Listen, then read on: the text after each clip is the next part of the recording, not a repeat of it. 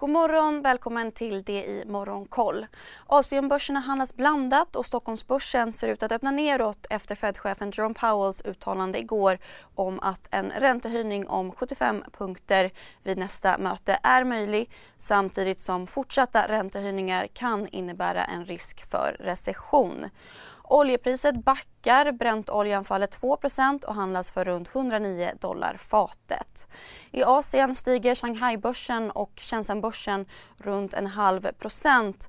Hongkongbörsen är upp 1% stärkt av Volvo Cars och Polestars systerbolag Geely Automobile som lyfter 7,5% Igår lyfte även SPAC-bolaget som köpt Polestar 12% på Wall Street efter sin bolagsstämma. Polestar börjar handlas på Wall Street på fredag.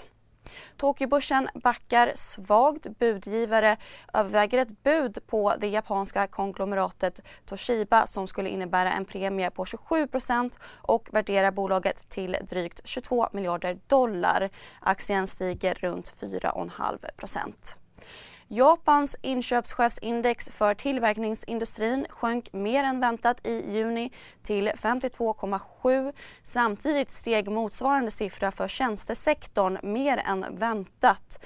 En ekonom vid S&P Global kommenterade att lättade restriktioner gett ett lyft till tjänstesektorn för fjärde månaden i rad medan Kinas fortsatta nedstängningar satt ytterligare press på leveranskedjorna. I Australien steg PMI för industrin marginellt medan tjänste-PMI preliminärt sjönk i juni. Och medan marknaden fokuserar på Kinas nedstängningar kan landets bostadsmarknad vara en ännu större källa för oro. Det med en värld i gungning blir det viktigare än någonsin med kunskap och diskussion.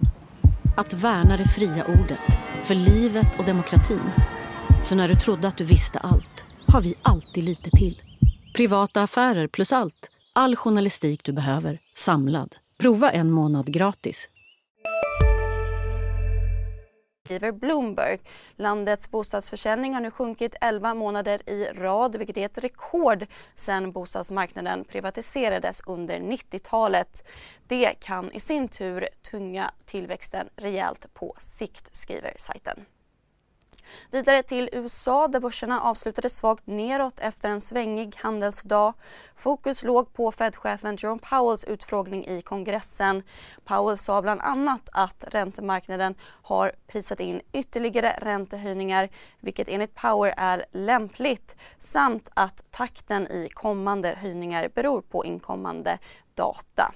Och hans kollega, Fed-chefen i Chicago, Charles Evans, säger att det krävs fortsatt snabba räntehöjningar samtidigt som det finns risker med det, inte minst på arbetsmarknaden. Elbilstillverkaren Tesla ryfte runt en halv procent trots att vd Elon Musk sagt i en intervju att bolagets nya fabriker i Texas och Berlin förlorar miljarder av dollar på grund av batteribrist och hamnproblem i Kina.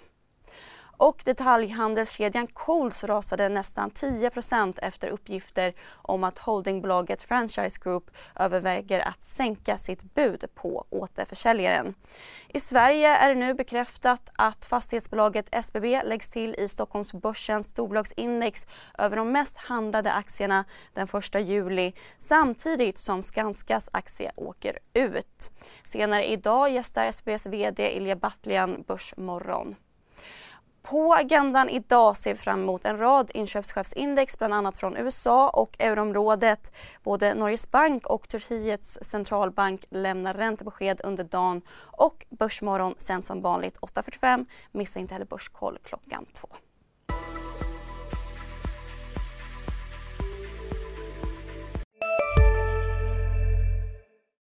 I de sekunderna när jag är i luften så är det en kamp på liv och död.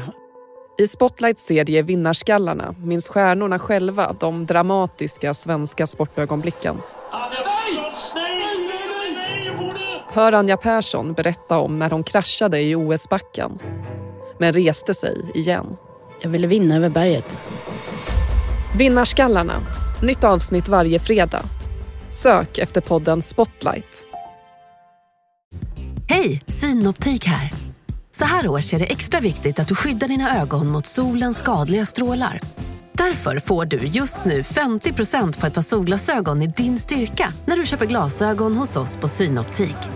Boka tid och läs mer på synoptik.se. Välkommen!